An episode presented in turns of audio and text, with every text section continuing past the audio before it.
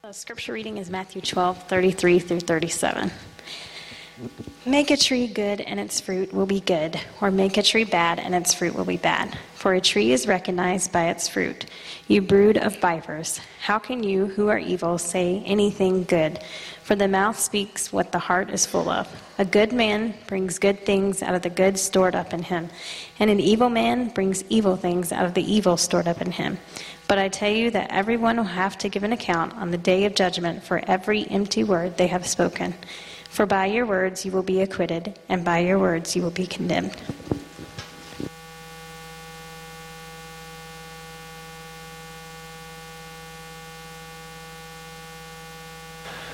Good morning.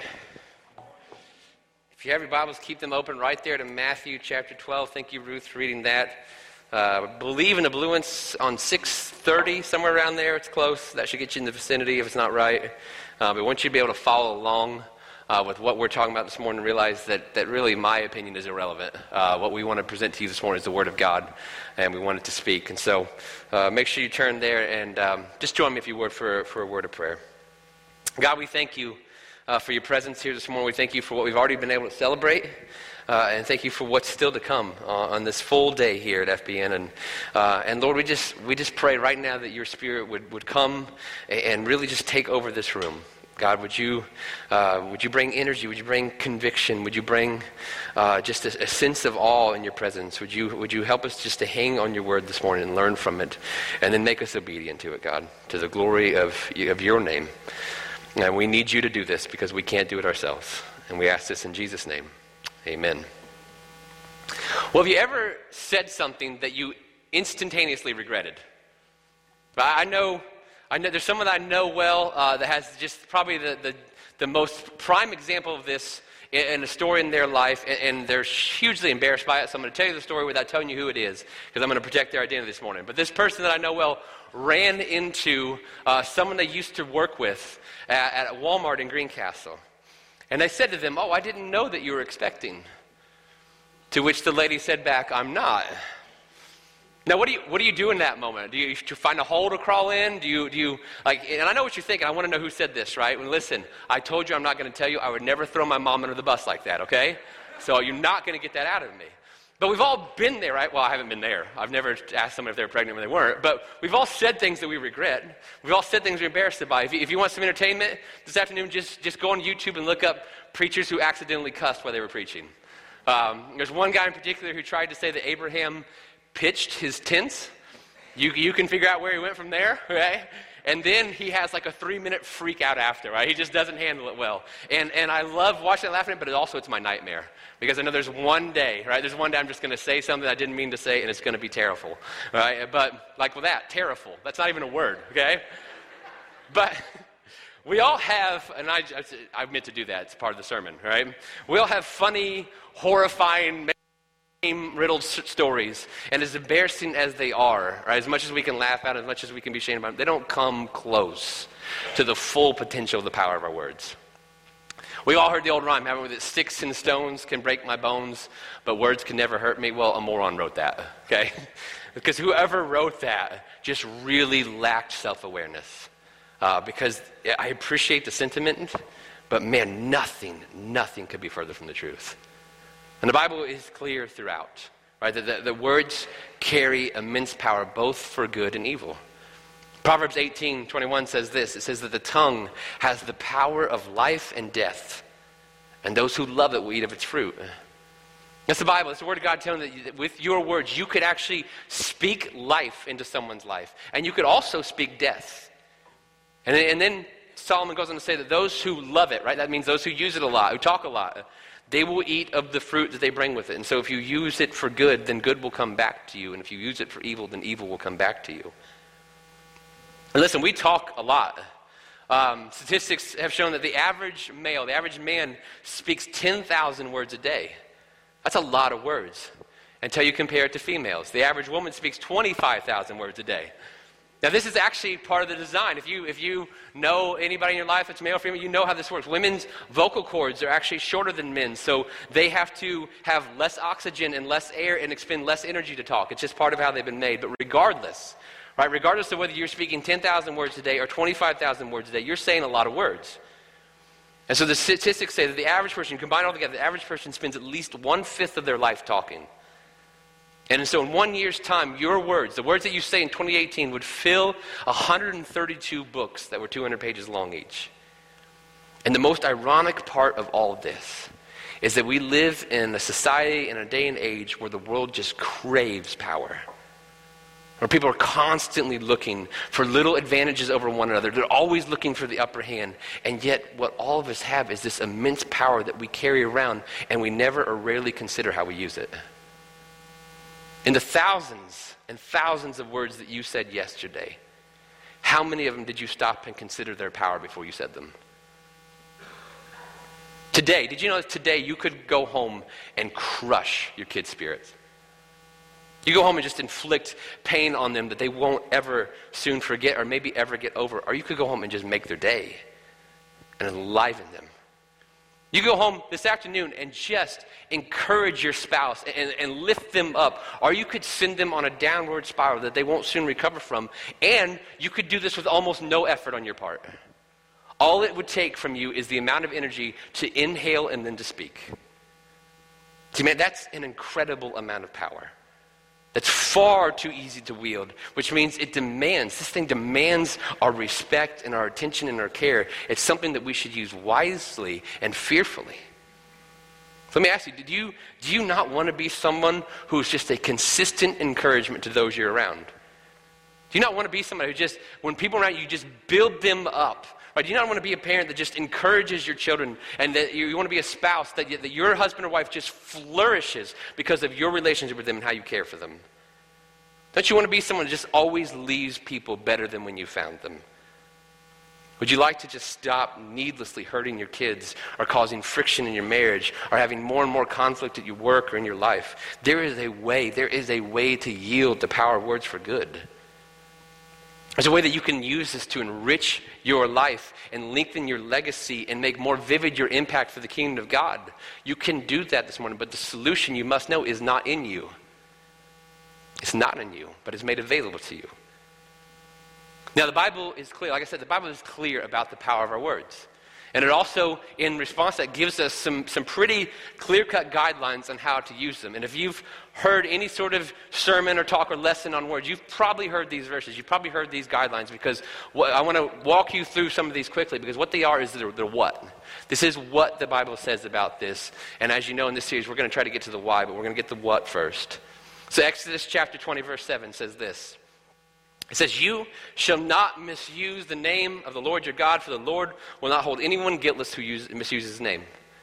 Now, God is so reverent and so awesome and so holy and so perfect and so set apart that everything about him is awesome and reverent and holy and perfect and set apart. So, this includes his name. The name of God is powerful and it needs to be honored and it needs to be revered and it needs to be respected. If you go through the book of Psalms, what you see is that God is so immense, the psalmist often just picks singular aspects about God and write whole songs praising them. Not God himself, but just, just one small aspect of him. Read Psalm 29, and it, all it talks about is how awesome the voice of the Lord is. Right? There's, there's endless psalms. There's dozens of psalms that all, they, all they're worshiping is just the name of the Lord. And then we're told in Philippians 2 that, that Jesus has been given the name above every name. Man, how far have we fallen? that our society, we just so flippantly use the name of God. And we say his name in vain and we throw it out as a curse or as a joke. It's clear, man, it's clear from the scriptures that that kind of language does not, should not be coming out of the mouth of a follower of Christ. Colossians chapter 3 says this. Paul's writing says, But now you must also rid yourselves of all things such as these. And he gives you a list anger, rage, malice, and then the last two are slander and filthy language from your lips. And Paul's listing for the church of Corinth, are things that, that, they should make it a goal, make it an aim, make it a prayer of their life to, to rid their lives of. And the last two he lists are slander and filthy language. You know what slander is, right? It's, it's speaking ill, speaking negatively of someone, often in untruthful ways. And Paul's saying that a follower of Christ should never fervently, never willfully, never joyfully ever speak ill of someone else, especially in untruthful ways. And then he mentions filthy language. You know what this is? It's foul language, it's cuss words, it's inappropriate jokes. And, and I, appreciate somewhat Uh, the, the, the, the, the millennial generation likes to challenge things. And so I've heard, I've gotten in debates with people who, who want to push back on this and be like, how, how, who decides what words are bad? I'm not going to listen to society. I don't care what they say words are bad. And, and, and, so they try to use this as an excuse to justify their language. And I'm not going to get in that debate with you this morning, but I, I will tell you this. I simply do not believe that you could ever walk in the Holy Spirit and not care how others hear your words. Because the Holy Spirit never leaves you into that sort of self centered, selfish living. Right? It matters. Remove that stuff from your life. And then you cannot give a sermon on this without James 3. James 3, we all know the passage, the chapter on the tongue. James 3 says this With the tongue we praise our Lord and Father, and with it we curse human beings who have been made in his image. And so out of the same mouth come praise and cursing. My brothers and sisters, this should not be so. So James is a theme throughout his book. He talks about how duplicitous things are. And here he's talking about the duplicitous nature of the tongue. He says that with it we do great things. We've already done awesome things in this room this morning with our tongues. If you took part in the worship, you were praising and worshiping God, and you, and you, did that with your tongue. You did that with the words that came of your mouth. That is an awesome thing. We can speak words of encouragement in life. We can share the gospel with our tongues, with the words that come out. These are great things that we can do. And yet, with the exact same thing, we can curse others and ridicule others and speak filth and harm others and tear others down. And James is like, man, this just shouldn't be this way. And I'm going to tell you this morning that thus far, all this is inarguable. Okay, you should not be using the name of God in vain. You just shouldn't. Uh, and I don't need a deeper explanation that. You just shouldn't be doing it. It deserves respect, honor, and reverence. You should not slander others. You should not use foul language. You should not be hypocritical with your words, speaking praises and curses. And if you want to argue about any of that, life's just too short. But listen, even though all those are absolutely true, I often find teachings on this subject to be lacking. And I'm including myself in the past in that. Because often here's how we handle this in churches. Often we will quote these verses. They'll point out everything that you're doing wrong. We'll hand you the what. And then we'll sit long enough and wait until you feel sufficiently bad. And the big finish is this now stop it. Quit it. If you're talking like that, quit it. You say that, don't say it. Right? And, and I'm going to be honest with you, that, that's woefully insufficient. And it's insufficient for two reasons. Number one, it doesn't even begin to get to the root of the problem. And number two, any solution that's based on you is no solution at all. Which is why I'm increasingly more and more thankful for Jesus. And I'm going to find a way to say this line in every single sermon until you can say it back to me that First Baptist North is unapologetically and unashamedly a Jesus church. He is relentless. He alone has the wisdom to rightly identify the problem. Spoiler alert, it's much bigger than you think. And He alone has the power to bring the healing and solution. And so Ruth read to you from, from Matthew 12. And in that passage, what Jesus does for us is, is, is, he begins to pull back the curtain and he shows us what our words actually reveal about who we are. And then he points us to a solution that, that's, that's more efficient than anything in us. And so I want you to look again at this imagery in Matthew 12, starting in verse 33. Jesus says, Make a tree good, and its fruit will be good. Or make a tree bad, and its fruit will be bad, for a tree is recognized by its fruit. You brood of vipers, how can you who are evil say anything good? For the mouth speaks what the heart is full of. A good man brings good things out of the good stored up in him, and an evil man brings evil things out of the evil stored up in him. Do you understand what Jesus is saying there? Because if you do, it will land heavy. He starts and he, by using this image of a fruit tree, and, and he points out that if, if, if the fruit of a tree is good or bad, then the credit or blame for that doesn't go to the fruit. Right? It's, it's impossible, Jesus says, for a good tree to produce bad fruit. And it's impossible for a bad tree to produce good fruit. So if the tree is good, then good fruit will come from it. The tree is bad, bad, fruit, bad fruit will come from it. This is undeniable. And so Jesus is pointing out, what he's trying to get you to think about, is that the, what matters is this. What matters is the health of the tree. If what's inside, what's underneath, what's unseen is good, if the roots are healthy, then they're providing life and they're providing nourishment, and then the tree will the tree will bring forth good fruit. But if the tree is sick on the inside, then it can only produce bad fruit. Now Jesus says, take that and apply that to your words. Your heart is invisible. Your soul is unseen. And it, and it appears to us that there's no definitely no physical way on the outside to know if your heart is healthy or whole or if it's sick and impure. And Jesus is actually saying, wait a minute, there is. There's a surefire way to know. Because the words that you say and the thoughts that you think, they, they come up from your heart, and those are the things that actually reveal to you what the state of your heart is. We're in this little sub-series, the Heartbeat series called Spiritual Detox. And last week we looked on looked at the idea of just trying to rid your life of, of negative and toxic thoughts. And, and, one of our big finishing thrusts is that, that what you think about most is what you eventually become. And Jesus here is, is building on that. He's taking it a step further. He's saying, that he's, he's saying that what you think about most, what you say about most, is not just who you become, it's who you are already.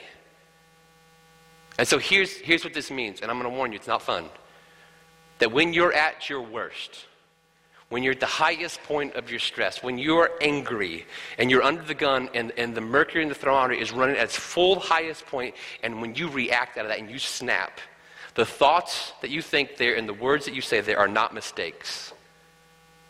They're not character flaws that just you need a little work on them. They're who you are. That's not the entire picture of who you are, but that stuff is undeniably residing in your heart. Which is why he finishes the chapter by saying that we're all going to be held accountable for every single word we say. By our words, Jesus said, we'll be acquitted. By our words, we'll be condemned. And it's not really the words that are doing it, but because what are, it's what our words are telling us about our hearts. Which means this your words are far more powerful than you've ever given them credit for. The Bible says they have the power of life and the power of death, that they can be a source of grace and encouragement to those around you, or you can simply destroy someone's spirit without even trying, and they're also an incredible revealer of who we are. It's one of the clearest pictures of what's actually in our hearts. And so, how do we respond to this immense power? Or this, this seems to be something that we should take seriously, agreed? I think the first step that we need to do, and is important one, is that we must, number one, we must engage in honest self reflection. And the key word there is honest. We need to invite God into this process and have Him search you and ask yourself this question What do the words that I say, what are the words that I think, or hear me, social media users, the words that I post say about what's in my heart? And the advice I have for you this morning is this lean into the pain, don't avoid it. No matter how difficult the discovery that will come back, because better the pain of discovery than the pain of destruction that those words will eventually wrought, because that's what's at stake here. If we don't get control of our words by having our hearts change, it will bring us to ruin and those around us to ruin. And it will cause more pain than we could ever track. You're like, man, you're being dramatic. Am I? There's two psychologists, one named Cliff Notarius from Catholic University, another named Howard, Markman, he's from the University of Denver. And they did a, a, really a groundbreaking study where they took uh, hundreds of newlywed couples and they tracked them from the day of their wedding through the first 10 years of their marriage. And, and they, they meticulously tracked and recorded every single thing they could about these couples. And the whole point of the study was they wanted to find commonality between the marriages that didn't last and commonality between the marriages that did. But what they were trying to figure out is what leads to divorce. And surprisingly, early on in, in the thing, like shockingly, early on, all the couples looked remarkably similar. For the first few months, even the first couple years. Except they found one small, subtle difference. The couples who remained married after 10 years, when they spoke to each other, five out of every 100 comments were negative. So 95 out of 100 were either neutral or positive. Five out of 100 were negative. The couples who divorced before the 10 year mark it wasn't a huge jump, just 10. 10 out of every 100 comments were negative. And what, what Markman and Notarius write is that they discovered that just that difference, just that small enough difference, was enough to create a divide. And over time, that chasm was fed and grew, and the negative toxicity took over, and the marriage couldn't survive. And the difference was that small, just five more negative comments per 100. You understand what's at stake, don't you? This doesn't just ruin marriages. John has a PhD in psychology, and he writes this. He said, I wish that you could sit in my office when I counsel people and hear the terrible damage that individuals receive from not hearing affirming words, particularly affirming words from a father. And then he writes, Words from a parent can powerfully set the course of a life. Man, mom and dad, you realize your words can do more good and more harm than, than you've ever thought? And with that much at stake, we, we must do some self reflection, no matter how painful. We've got to ask ourselves these kind of questions. When, when, when you're critical of your spouse, what does that say about your heart? Because what's happening in that moment, right, when, when I'm critical of my spouse, I'm focusing on her fault and something that she did that I didn't like, and, and it's, something, it's something that I want to point out negative of her. But what Jesus is asking is, what does that say about me? What's that say about you? Why do you feel the need to control so much about them? Why are you chronically unsatisfied and discontent? Why are you an expert in their weaknesses? Have you brought any unfair expectations into this marriage that they could never satisfy? You need to ask those questions. Parents, when you discipline your kids too aggressively, too harshly, what's that revealing about your heart, not theirs? Now, I asked the Lord about this week, and the answer wasn't fun. Because what he revealed to me is most of the times when I come down too hard on my girls, what's happening is I'm acting like it was because they disobeyed, and really I'm just angry that they weren't making my life easier. Now, it didn't make what they did right, but it certainly doesn't justify my response. Because discipline needs to be rooted in love. Discipline needs to be about shaping and forming them into obedient followers of Christ, not about selfish desires that I have for my life to run smoothly. Students, man, when you decide to make fun of another kid at school, or you tell your parents you hate them, or you post something awful on social media, what does that say about your heart? What's that say about how insecure or selfish or desperate you are? What is your inability to actually control your mouth and stop saying foul things say about your heart and whether or not you've truly surrendered it to Jesus? What is the fact that you really meet someone's face and then, and then you turn around or online and you're a bully to them say about your heart? What are the thoughts that you think that you never actually express verbally, but they're running through there, say about the condition of your heart? These aren't easy questions to ask. They're not fun discoveries to make, but man, are they needed. Because this notion Right, this notion that we are basically good people who have a few flaws, and sure, you know, I've got some blips in my character, but who doesn't? But I'm a good guy. It's that kind of thinking that cheapens the death of Jesus and keeps us from dealing with the root of the problem. You see, Jesus Christ was not sent by God to be beaten and whipped and had the flesh torn off his back and his legs and had metal spikes nailed into his body and hung on a cross naked to die in shame, all for basically good people. That's not how that went. He died because we are people whose hearts have been stained by sin. Our hearts are evil and corrupt, and they need rescued. Jeremiah 17 says this that the human heart is deceitful above all things and beyond cure. Who can understand it? And don't you get it? There is wickedness and sin and depravity in your heart and in mine. And it's beyond anything that we can fix. It's beyond anything that we can cure. It's beyond anything that we could even fully understand, which is why any message this morning that sounds like, well, just stop it, isn't a solution. Because the only way to fix the fruit is to heal the roots. And we must realize how big our problem is, and we must realize there is only one solution. Ezekiel 36 says this God says, I will give you a new heart and put a new spirit in you. I will remove from you your heart of stone and give you a heart of flesh. That is God speaking through the prophet Ezekiel, forecasting the grace and salvation he's going to bring to Jesus, which brings us to point number two. After your self reflection, no matter how painful it is, you must run to Jesus Christ. Nowhere else.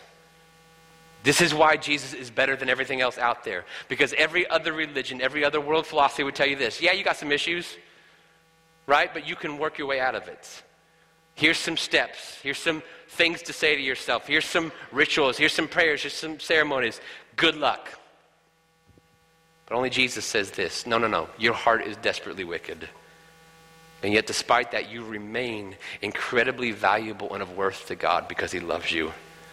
And so I came to take your place. I came to absorb all of your punishment and to take on the cost for your sin, that all of your wickedness God laid on me. And in its place, if you believe me, He will give you my righteousness.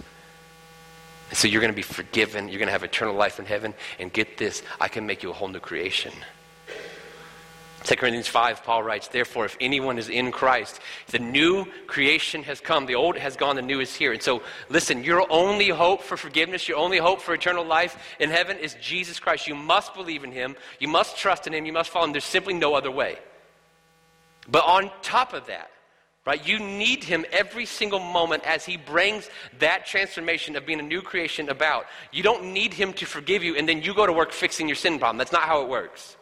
No, Jesus is the forgiveness. Jesus is also the cure. He is also the fix. He's the means of transformation and growth. He is the answer for everything.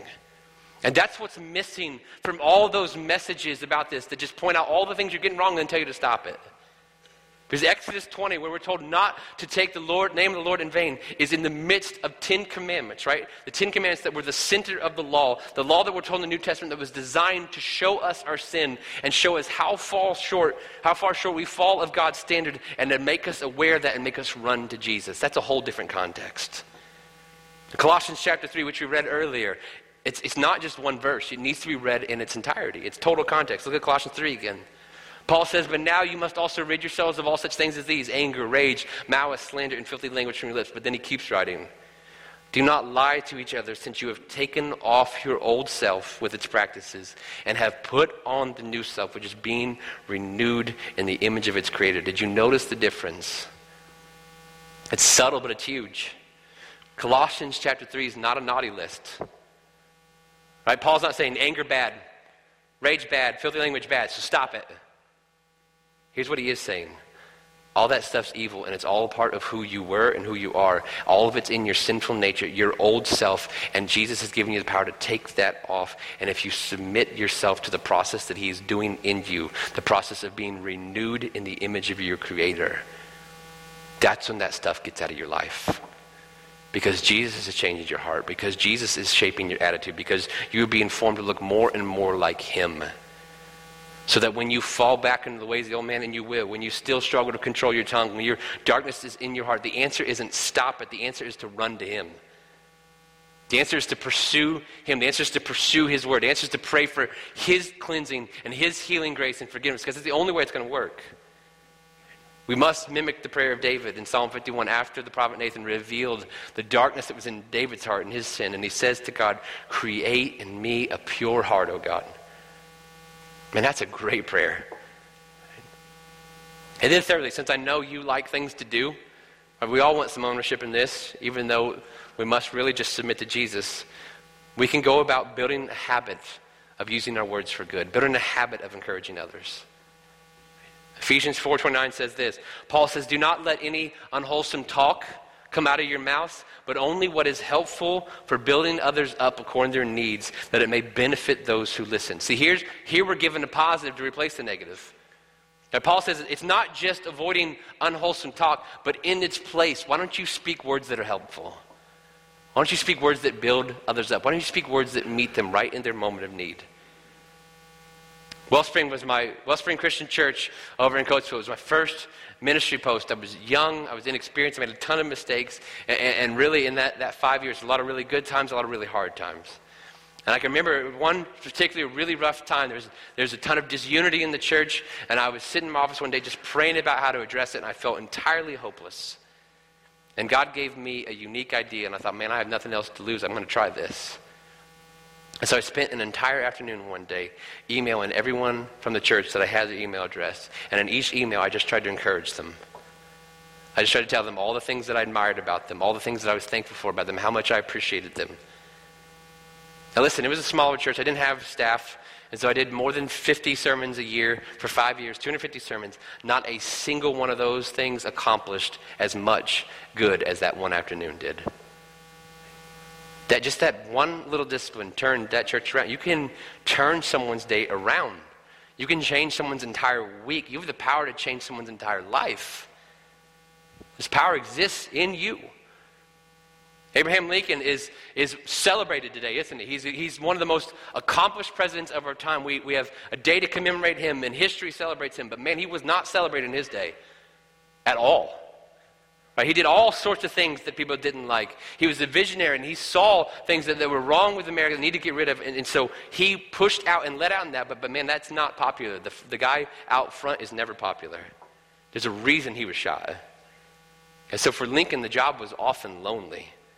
He was probably the most heavily criticized president in history. And he had to wonder, man, you had to wonder at times if it was just worth it. But on the night when he was shot, after he died, they began taking his personal belongings off of him. They discovered something in his wallet. And it was folded up and carried in his wallet. It was a newspaper article by, that was written by a single journalist. And it was, it was an article extolling the virtues of President Lincoln's fight and why the nation should get behind him and rally behind him and give him more support. And it's about the only article in the time that was written that way. And those closest to him, an advisor, said that whenever he was having a really difficult day, he would just pull out that article and read it and then get back to work. See, that's the power of words. Proverbs chapter 16 says that gracious words are a honeycomb. They're sweet to the soul and healing to the bones. I mean, think about that. That the words that you say today can actually be sweet to someone's hold, can, can have healing powers. You understand? That's what Paul was saying in Ephesians 4. When he says that we should speak words that are helpful, the, the, the literal Greek there means words that give grace to the hearers. You know what we're told about Jesus in Luke 4? We're told, Luke tells us that all spoke well of him and were amazed. Listen to this line. Were amazed at the gracious words that came from his lips. You see, it's quite possible that you will never be more like Jesus than when you're speaking grace and life to someone else. And so moving forward, I, I, want you, I want you to ask yourself this question. I want, I want you to, to make this a daily question. Put a reminder on your phone, put a reminder on your calendar, make it a goal in your conversations, and then in that, make it a habit. And the question is this Who can I encourage today? Some of the best, best bits of advice that I've ever received have just been based on this idea of encouragement. Pastor Matt Chandler says that you need to become an expert in your spouse's strengths, and then just think about it, tell them about it. But share that with them, and you will speak life and build them up encouragement. I, we went to the Iron Sharpens Iron conference over there a couple years ago, the men's conference, and I went to uh, one guy's breakout session, and he said this, man. He said, if you have, if you have a daughter, especially if you have kids, then, then when you put them to bed at night, here's what I want you to say to you. He said, figure out what their age is. And so right now I've, I have a nine year old and a six year old and, and then two eight, eight month olds. But, but here's what I say to Hattie every night I said, Hattie, if I lined up all the nine year olds in the world and they could tell me that I could pick anyone I want, I would choose you every time. Because it's a joy to be your dad. And he says, You tell her that every night, you're not going to have to worry about these, these boys who can shave come knocking on her door. Right? because she's going to have such a high view of what men can be that she'll swat them off herself. Because that's the power of encouragement.